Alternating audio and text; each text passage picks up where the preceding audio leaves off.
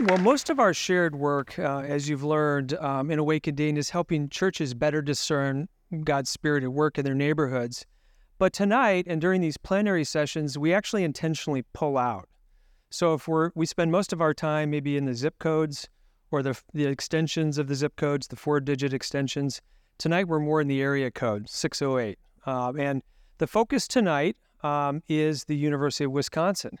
University of Wisconsin uh, ha- has a major impact on this community, and there are opportunities for the church to better understand the University of Wisconsin, but also a partner alongside the University of Wisconsin.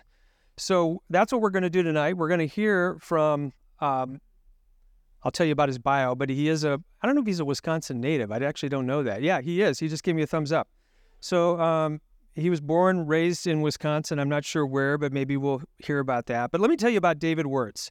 Um, David Weerts is professor of higher education and faculty director in the Office for Public Engagement at the University of Minnesota Twin Cities. Over the past 25 years, his scholarship and teaching have focused on how colleges and universities collaborate with external partners uh, for serving the public good. In pursuing this agenda, David's research lies at the intersections of state university relations, community engagement, institutional advancement, higher education leadership, and organizational development. His work draws on various disciplines from economics, political science, sociology, social psych- psychology, history, and religion, which have all contributed to his expertise on the Wisconsin idea. And if you haven't read the article, I really encourage you to read the article. Uh, and we have extra copies uh, on the desk, um, front desk, as you leave tonight. So feel free to to take an extra copy. You'll really benefit from from reading that piece.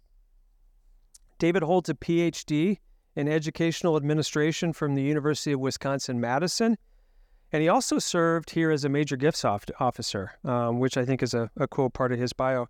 He's also a graduate of University of Wisconsin Eau Claire, so he has deep roots and deep love uh, for Wisconsin. He's received awards from the Association for the Study of Higher Education, the Council for Advancement and Support of Education, and the National Forum on Higher Education for the Public Good. David also serves as vice chair of the of Anselm House, um, which is a Christian study center located at University of Minnesota Twin Cities. And, and quite honestly, it's one of the best uh, Christian study centers in the network of which we're a part. And we really uh, relied on them heavily as we got started here. So we have deep love and appreciation for Anselm House and David David's involvement there because they really helped us get started. Uh, so thank you for your um, contribution to that. David is married to Rhoda and they have three children 11, 12, 13? 12, 13, 14. 12, 13, 14. Two boys are the bookend, and then they have uh, a daughter in the middle. So, David, uh, I can't think of anybody better to, to lead us in a better understanding uh, the Wisconsin idea and how churches uh, might come alongside that. So, David, welcome to Upper House and Awaken Dane. Okay, and as cued, I'm up on the mic. Well, I'm so delighted to be here. Thank you so much for your generous uh, invitation to be here. Um, and thank you for taking a risk on a guy from the University of Minnesota to talk about the Wisconsin idea. Um, thinking about that. But as John mentioned, um, I do have deep roots here in Wisconsin. Uh, in fact, uh, some connection with uh, all of you uh, in this way as well is that I'm a PK, a pastor's kid. Uh, lived in various parts of Wisconsin. Uh, was born in Rhinelander. Lived in the Green Bay area. lived in Eau Claire. we grew up in in the German Lutheran tradition, and I think about my dad had some serious Wisconsin street cred because he he put himself through seminary by working at Pabst Brewery in the 60s. and I was very careful, actually, not to mention this when I was asking the blessing to my uh, Minnesota Baptist in laws uh, many, many years uh, l- l- later, thinking about that. So, uh, so we've had we have kind of this uh, tradition, Wisconsin, where we're connected in different ways. So I'm very, I'm very uh, pleased to be here. So, what motivates my interest in this topic? Um, I'm just going to say a little bit of, uh, about that. So, as John mentioned, I'm really interested in how universities and external partners come together to support the common good. And these are very diverse sets of partners, of which uh, churches are a, a very important part. And I'm interested in the Wisconsin idea because it has a very rich heritage and deep what's called organizational saga is kind of the lingo used in the organizational science literature to talk about deep stories that animate understanding of practice and philosophy of how an organization runs. So that really is uh, my interest around this work. And just to get a little orientation, um, how many of you are uh, have heard or have some familiar familiarity with the Wisconsin idea? Okay, so a good bunch of you.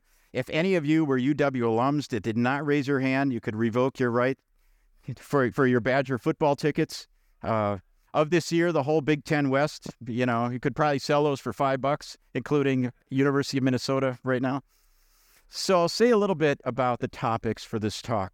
I'm going to talk a little bit about rediscovering the origins of the Wisconsin idea, uh, some of the foundations of the concept, and why this really matters, especially in this particular moment.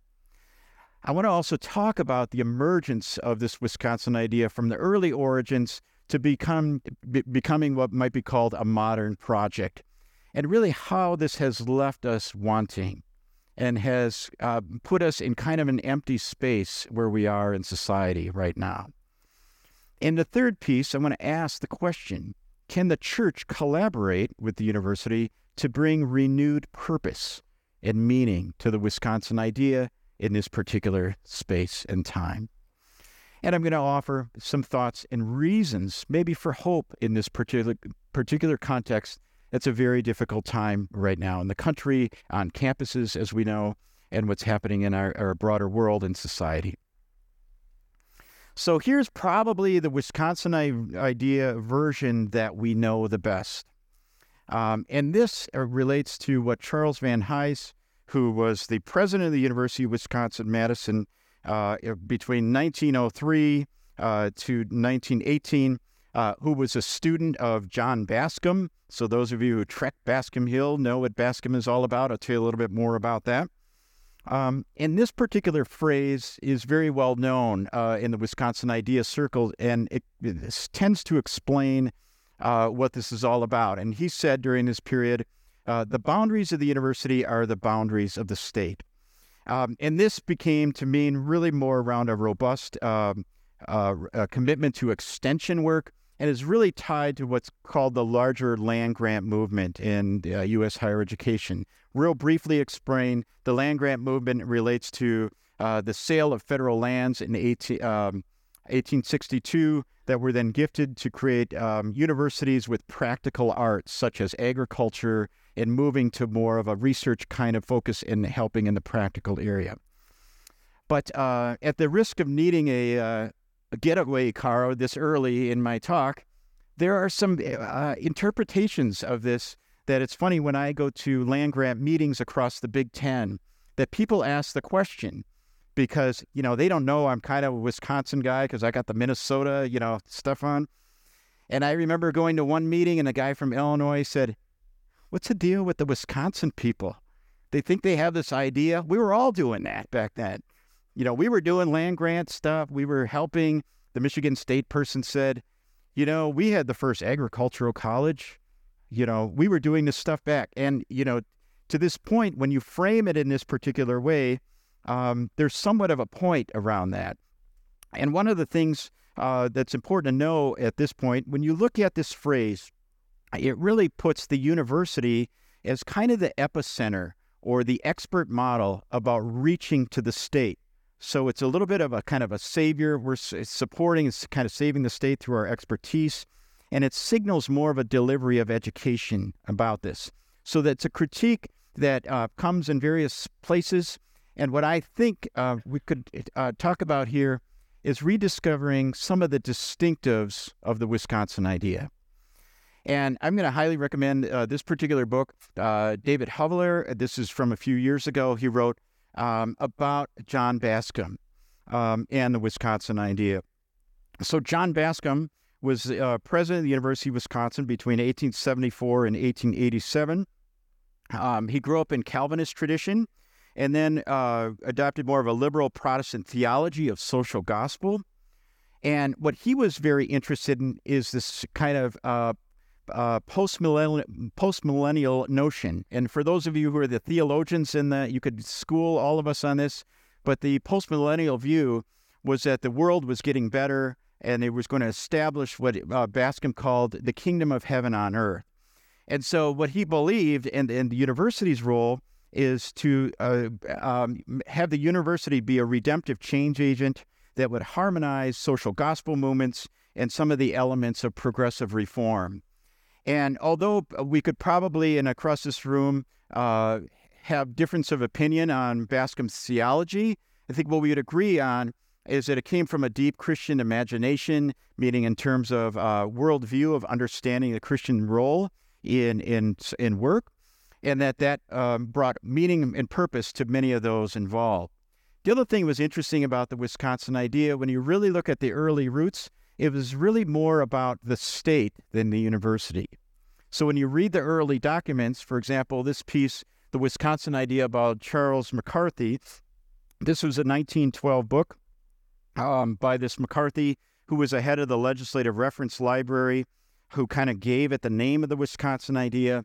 But when you look at this book, it's really more about Wisconsin's legislative session of 1912 uh, or 1911 and how this came to be.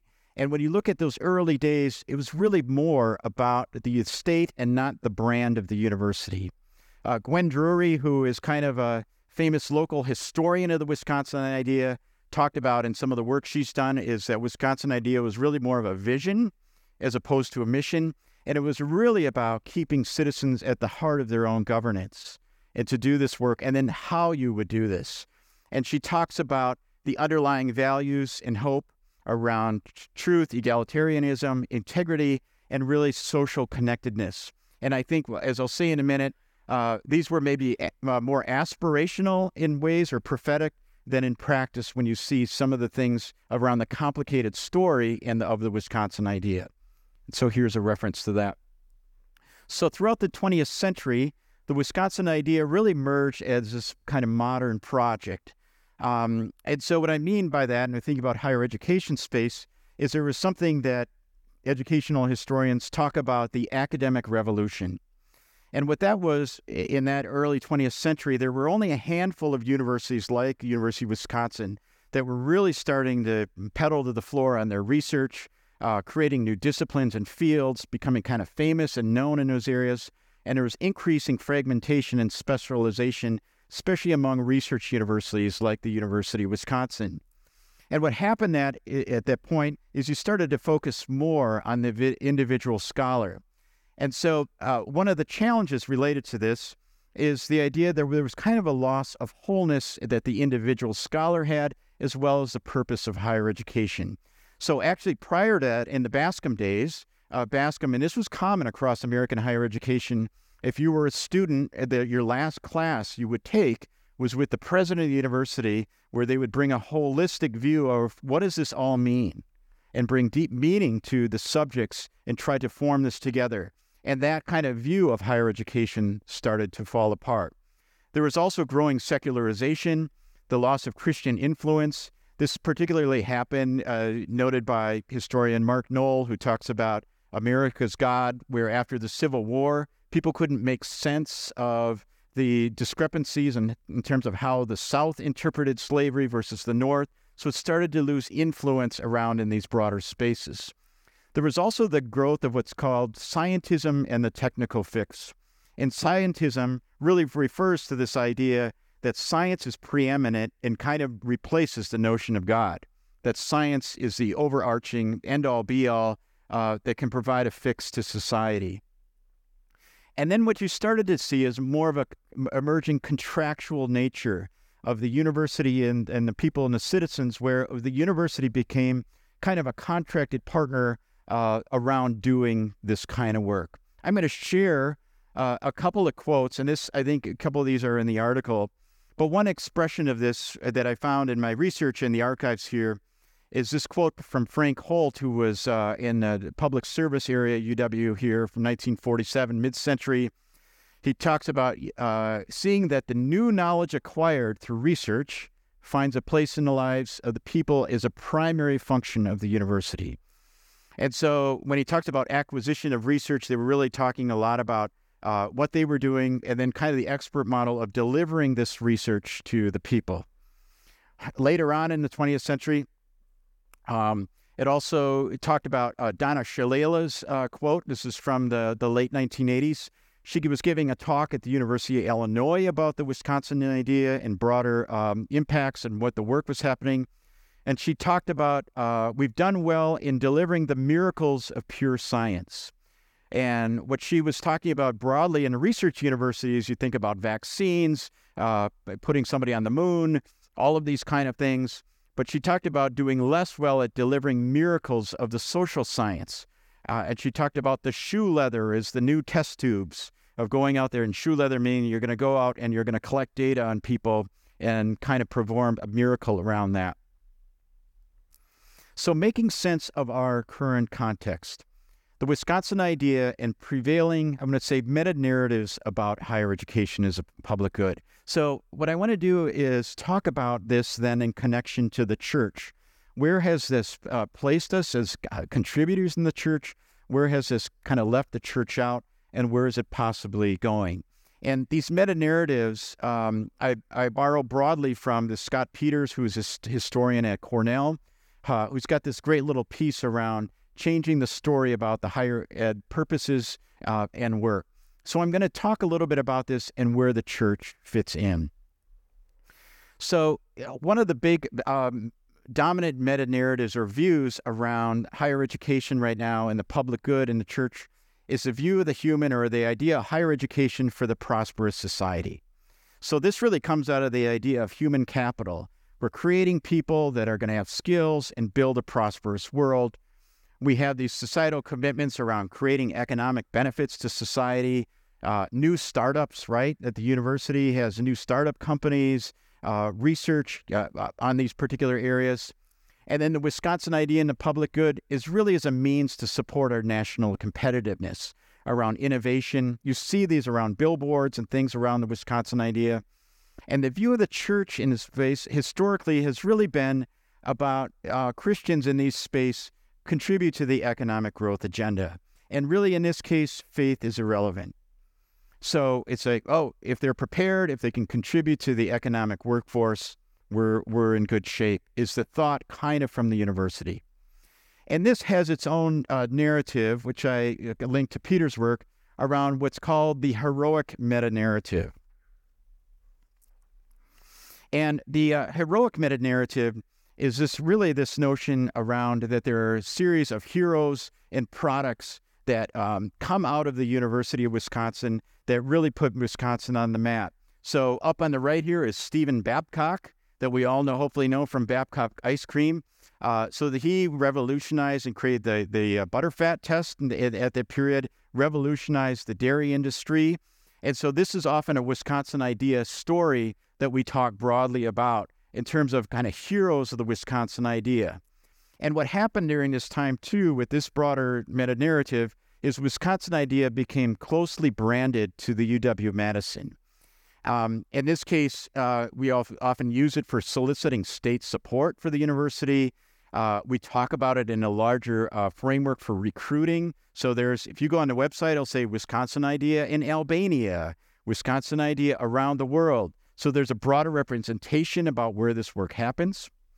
And then, as well as this, there's Christians participate in this in uh, what might be called in this heroic meta narrative. One of the um, uh, pieces from this too, just kind of uh, recently, is a, an op-ed that um, uh, c- came out just after uh, the pandemic, and here's an example of this. It was talking about the Wisconsin idea impulse that was driven um, by the public university that help reduce uh, the re- destruction of the uh, pandemic. And it talks about, in this case, these are UW leaders, uh, the immense talent pool to battle this 21st century pandemic. So you see this kind of meta narrative, and Christians participate in this story. But there's also another story of the Wisconsin idea um, that Christians are also broadly implicated in this uh, story that we're sorting through kind of nationally. One of the things that we know um, is around the early Wisconsin idea reformers and their support for eugenics.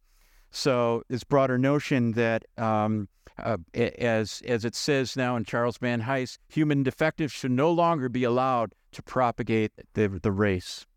So you had um, uh, Van Hise and also Richard Ely, who um, stood for this and had, uh, uh, in some cases, support for slavery around this particular area.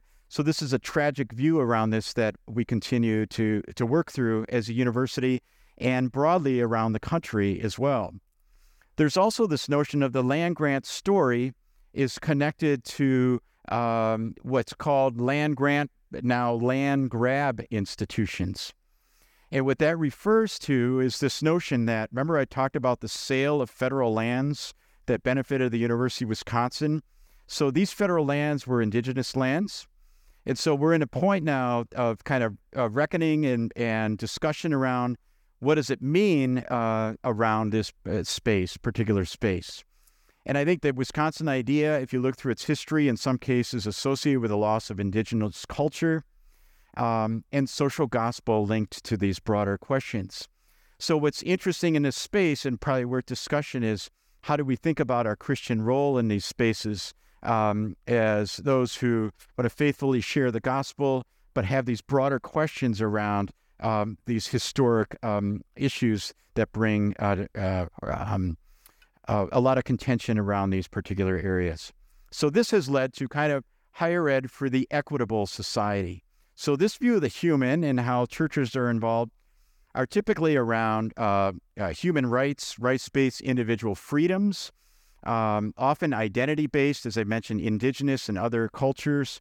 The societal commitments are more around social justice, um, and thinking about structural inequities, Wisconsin idea in the public good is really around uh, reducing disparities in different areas. And then the church's contribution in this area is mixed. So in some cases, church may contribute to these justice-oriented projects. So many of you might, uh, for example, anyone work with the Morgridge Center that we know on campus, that they do a lot of volunteer work. A lot of this is built on, uh, I think more recently, I've been working with people around like anti-racism frameworks and these areas. So this comes out of this tradition of the Wisconsin idea. Um, but the church is also, in this case, viewed as an oppressive colonizing force in many ways. Um, because especially around ideas of sexual minorities in this particular area, uh, when you think about uh, you know Orthodox teaching and church and, and how we think about sorting through uh, people's understanding of identity and justice, it's a very tricky area.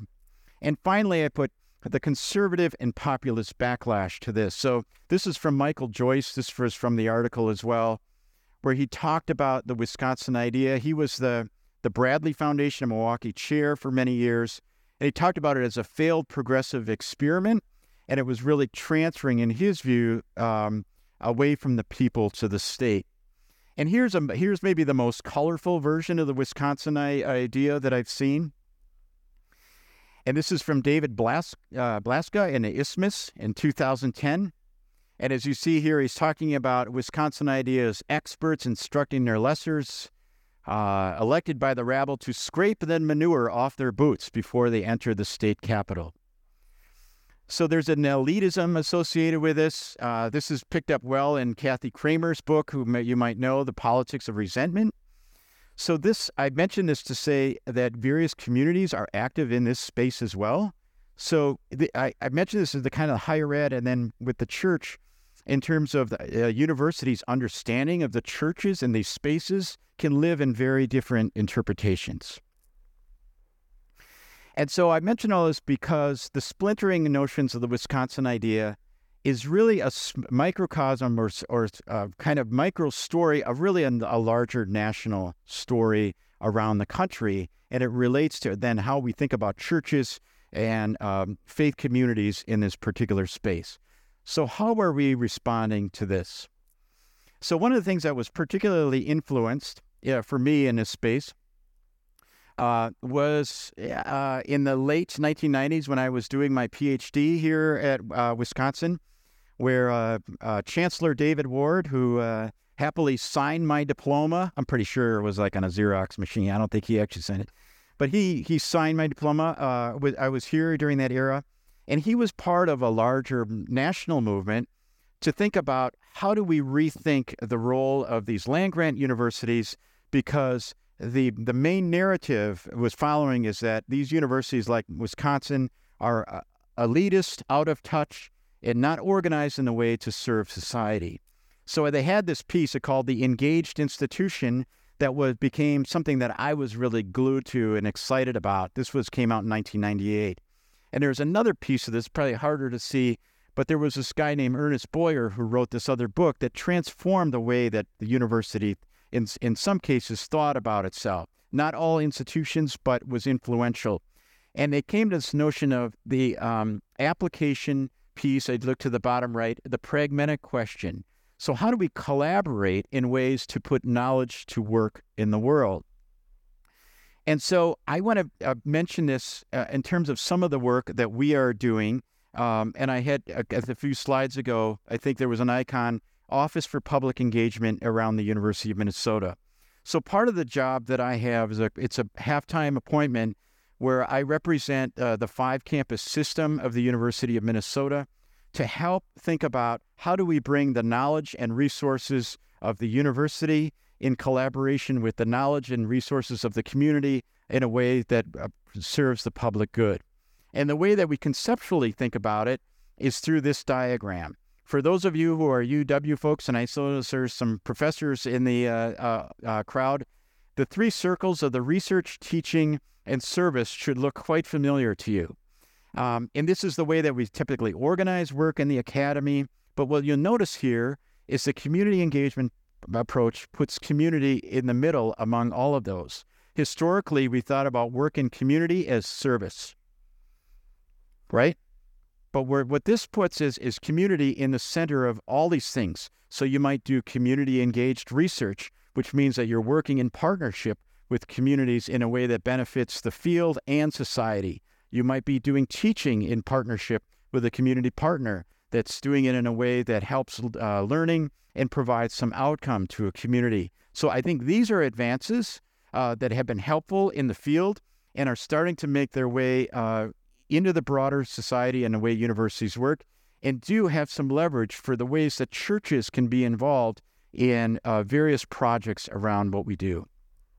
This particular slide was funny in the green room. I was told that this this could be a a, a point of connection uh, with Awaken Dane, and that is this notion of thinking about public engagement toward reciprocity and mutual benefit. An early critique of the Wisconsin idea in the universities is we were doing work to the community. This is kind of what the early criticism, and it moved to maybe doing it for community. Maybe you might be doing it in community but this is moving it towards doing it with community in ways that are, are transforming uh, our work. So I, I, I mentioned this because this is also exciting in the sense around there's a growing national emphasis on university community engagement. Um, one of the webinars that I hosted uh, last year um, took a look at how do we involve faith communities in this space. And some of these national networks are now beginning to think about um, how do we think about various forms of knowledge? It's typically around kind of indigenous and other knowledge, but thinking about faith uh, informed uh, traditions and thinking about knowledge in this space, I think, is an area of real opportunity.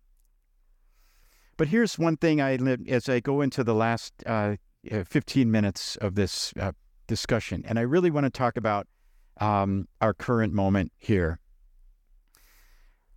We think about all of the money that we've been spending at these universities on this work for many years, for about 25 years.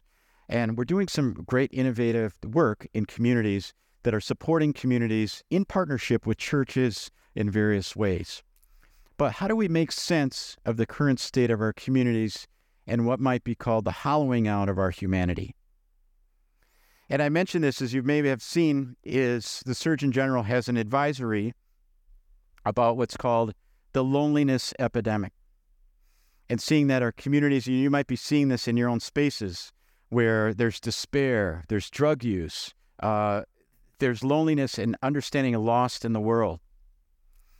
This is a piece that came out. Uh, USC did this press release around a, a work that they're doing at uh, Southern California, and a, a, political scientist showed that the American public is uh, more polarized politically than it's been since the Civil War. And if you look at what's happening today, you can you see that. What we know too on the college campuses, anxiety, depression, and suicidal thoughts, these things are the highest rate ever recorded. I think about, you know, students that come to my uh, class, and I, I, had one of my students as an advisor for undergraduate students, and I said, Tell me about your time over the last 15 years. What's changed? She said it used to be that I, w- I might just advise them on what English class that they should take in second semester. But she said now what we're being asked to is help manage their medication around their mental health, all of these things, uh, the therapy that they're going to have. It's put us in a very different place. So you think about what's happening and, and what's what's underneath that. And then how about the state of higher education?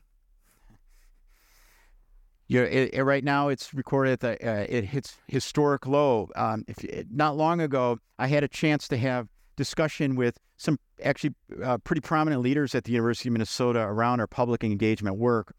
And I, I said, you know, I'm going to ask maybe a career ending question. Is that okay with you guys? and I said, we put all this investment in.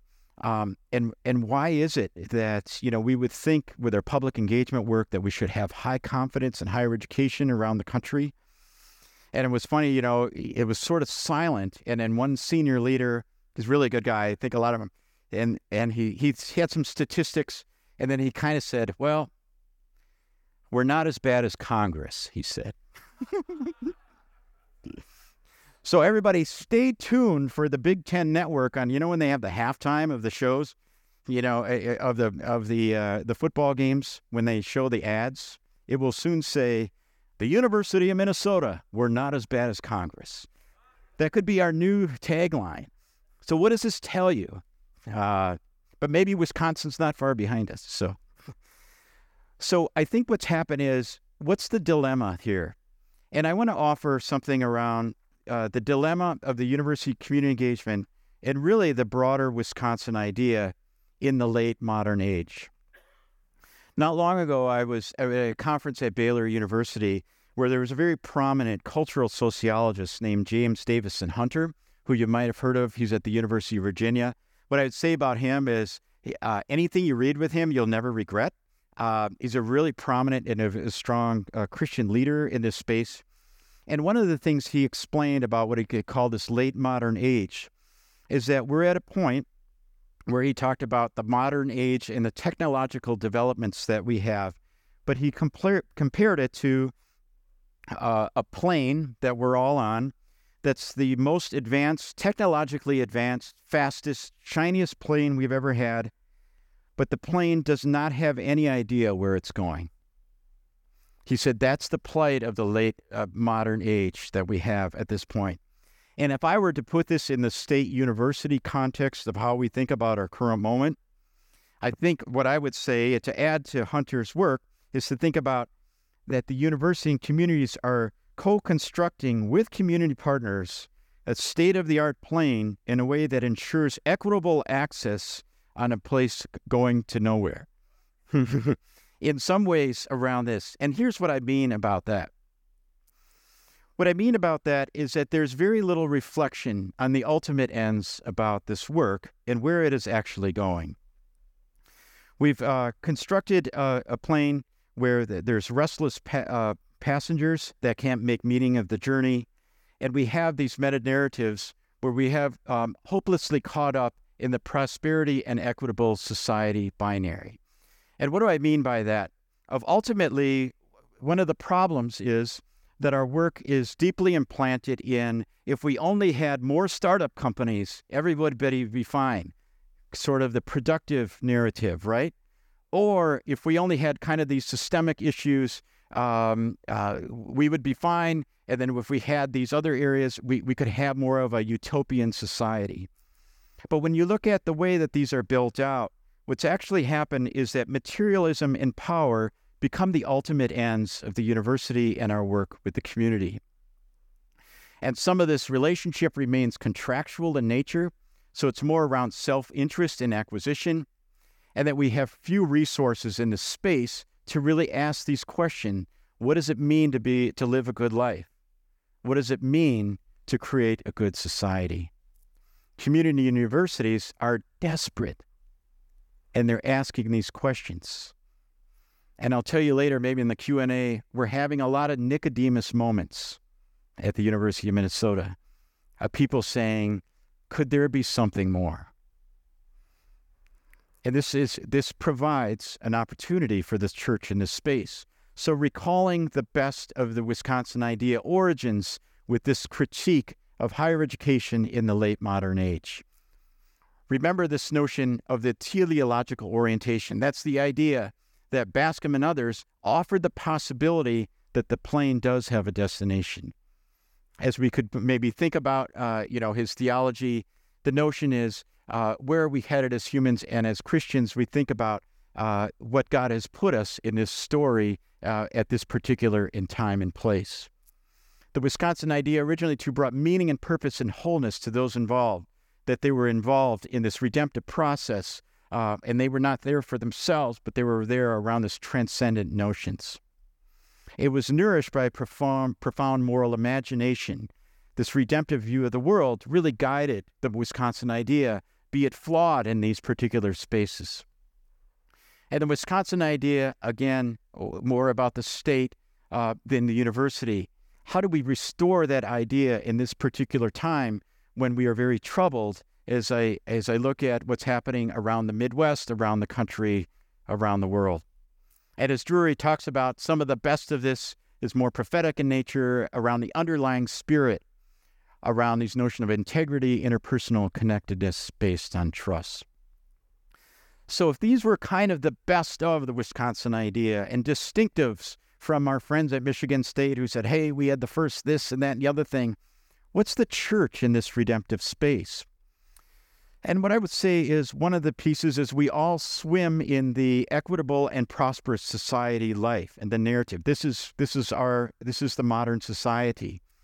So the notion in one case is that we live faithful faithfully in these spaces. Um, and I'm not going to say too much about that. Maybe the Q and A but it's the idea that we live in covenantal ways with communities, not contractual. We live in ways that show uh, love for Christ, in ways um, that really support the flourishing of the work that's happening in this area. But what is missing? It's the heart, but it's also the mind of the church. And what do I mean by that? So the church has a very robust and coherent account of human personhood. This, I think, I could spend maybe, you know, very a long time on this. This is the single most important leverage point that I think the church brings that's completely off the radar that students and the people I work with are desperate to understand. I have students in my organizations class that are drawn to kind of the utopian kind of perspective around critical theory and bring in, we talk about all of these kind of things. And we'll talk about, so, you know, what's the logic of human kind of uh, uh, what what a human being and anthropology is. So they talk about this and how it leads to, and then they come to the end. And as I think one student said, yeah, you know what? That view of the human actually probably leads us to you know the final scene in Jurassic Park, where anybody, everyone just kind of keeps pulling at each other. Remember the end of Jurassic Park? These guys were trying to get away, but before the T Rex killed them, the Velociraptors, you know, ripped them apart.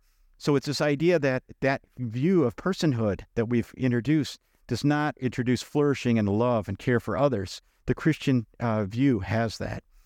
And this offers profound pro- uh, possibilities for humans and humans co- uh, community in these spaces. So I'm going to kind of go through quickly here in the last five minutes. But I think what we have to do is move from a um, this heroic and tra- tragic meta narrative to more of a prophetic counter narrative. And this comes a little bit out of that uh, work of Peter's, and that is to say that we offer an ideal, uh, the church and the university, to saying that we have an imperfect state in affairs and that we may never fully arrive at this. But as we are drawn in our Christian faith, of drawn to God, what has us to do, even though we are, are sinners in this place, that we pursue what God has before us. Um, I think just for time, I'm going to go through here a little bit and offer more of a covenantal versus contractual orientation. So, not pulling away uh, when times get tough, but actually coming together in a covenantal way, which we know that God did for us. So, some practical ideas is to continue to be active in spaces where the university is carrying out this particular work, and then um, create spaces for uh, uh, the Christian intellectual tradition in these areas. So, one thing about working with the university, with the churches, is we know from the university, um, churches often are not on their radar, but what they care about are good thoughts and good thinking and new ideas. Sometimes I bring in some of these scholars, Kuyper and others, to talk about how how uh, you know Bonhoeffer would think about you know the the politics and politics of the time and a theological perspective. People are very interested in these particular ideas and the extent to which places like Upper House here, John, you didn't know I was going to plug uh, Upper House tonight. But these are the most some of the most valuable things that we are seeing these entities to bring the church in conversation with the university around promoting dialogue and reflective thinking. And just kind of a thing related to my organizations class, we talk about organizational learning theory. I think what we need to help the university move from what might be called a single to double loop learning perspective. This is from the organizations literature. Single loop refers to people who are frantically saying, How do we do the Wisconsin idea better? We need to get more grants for this. How do we get this, that, and the other thing? How do we impact this, that, and the other thing? But some of the questions that I pose to you around these broader questions are what assumptions should we challenge and what is needed at this moment in Wisconsin and around the world, given what is happening? And giving space for students to live their lives around these questions. One thing I will say about this at Anselm House uh, that uh, John mentioned, which is the Upper House uh, kind of sister organization, is one of the things that's been most fascinating is with community partners and with churches, uh, faculty, Christians, and many non Christians who kind of, in some cases, quietly come through the door because, you know, why they're there? They want to ask big questions. And we're at kind of a point now that you have to leave qu- uh, campus to ask some of the big questions. We'll t- maybe talk more about that. So now these are kind of, uh, these spaces have become spaces of dialogue um, and exciting spaces for the church to come in dialogue with the university around these big questions of society and big kind of meta narrative questions. So I want to end here in my last two minutes with a, a quick story uh, Hope and Healing in Minneapolis. How am I going to tie together Goldie Gopher, Cub Foods, and the Wisconsin idea? Give me a shot in this last question. So that I end here with this story about trying to bring some things that I've seen in my own context. So I work, uh, part of my appointment is, uh, is what's, what's called the Center for Integrative Leadership. And what this is, it brings together various sectors, uh, public, private, government, and how they work together for the common good. And one thing we do is we host these conversations in various communities, especially around the metro area, around collaborations happening. And um, uh, about you know a year uh, later or two after uh, the tragedy of, of George Floyd, and uh, our community and healing and, and a lot of hurt in Minneapolis. Uh, we hosted one particular conversation in a neighborhood um, that was uh, really under duress, and, and uh, the Cub Foods there was looted and burned. Uh, the community was, um, uh, it was a very difficult time for that community. And there was a discussion about how the community came together with Cub Foods, who developed a community center and the university in a way to kind of support the community in um, past this tragic uh, moment. So um, I don't go to all these, but this particular one, um, you know, was funny because even it was tough for me to come that day. But somebody said, "Hey, we need somebody to do the, you know, the online chat for this. Can you come?" So, so I, I came and I was. I tell you the truth, I was a little. I was wondering how this was going to turn out because in my head, I thought, here comes the heroic narrative and the tragic together, and how is this going to play out? it's going to be, oh, here are the heroes that supported kind of this renewal, or here's the tragedy around this. But what was fascinating to me was um, this panel started with some university people, and then the CEO of Cub Foods. And then there was a man who came in kind of right at the, a little bit later at the end, and he sat down and he said, I'm turning over to you. And there was this guy who came down, and he sat down, and he said, Well, I'm working in uh, kind of the security of the area of a nonprofit. Um, and he said, honestly, I didn't prepare really too much around this, but I'm just going to tell you what God has in my heart. And I'm like, university event? All right, game on. Let's hear what's this going on. So I'm like in the back, you know, kind of doing this. And what was fascinating about it is he talked from his perspective. He shared, he says, I've been, I was incarcerated for 20 years in Chicago, talked about how he came to know the Lord. And then he said, I was put in this space for this particular time. And we were supporting in this parking lot on Cub Foods after the burning of this building that we were going to protect this vital resource for our community. And he said, um, and I was there, and I'll, I'll never forget, there was a moment where it was really tense, two day, you know, just a day or two after. And he said, we were all kind of watching this area. It was the middle of the afternoon. It was a hot day. And all of a sudden, there was this huge truck that pulls in. And he said, and he said, wait a second. And they stopped him in this big truck. And he said, I looked in there and there was a guy, he said, a white, a white guy who was in there. And, and he said, you know, you probably shouldn't be here right now. And he said, well, you all look like you're pretty hungry here. You've been here all day. He said, well, yeah. So this man pulled in that he soon called Brother John. Brother John was a local pastor in this neighborhood that he didn't particularly know. Brother John proceeded to pull out a 10 foot smoker with stacks and cases of steaks and started throwing steaks on the grill. How do you like your steak? How do you like your steak? And they talked about this healing process through their neighborhood, cross race, uh, that was nourished by this broader vision about what they were going to do together. And it was funny, the university wasn't, you know, I was waiting for the material science guy to say, well, you know, we made the, uh, uh you know, re- reinforced steel in that smoker, you know. that, that, that would be sort of like the heroic moment, right? But the, the university was in the background. It was, it was involved uh, in these broader uh, conversations was around bringing healing. And I end with this is what are the lessons from Cub Foods and the Wisconsin idea? is it was not about the university when I heard that story. It was about the neighborhood and what they were doing together. It was teleologically oriented, meaning the plane had a destination, and the plane, the destination was healing to that community.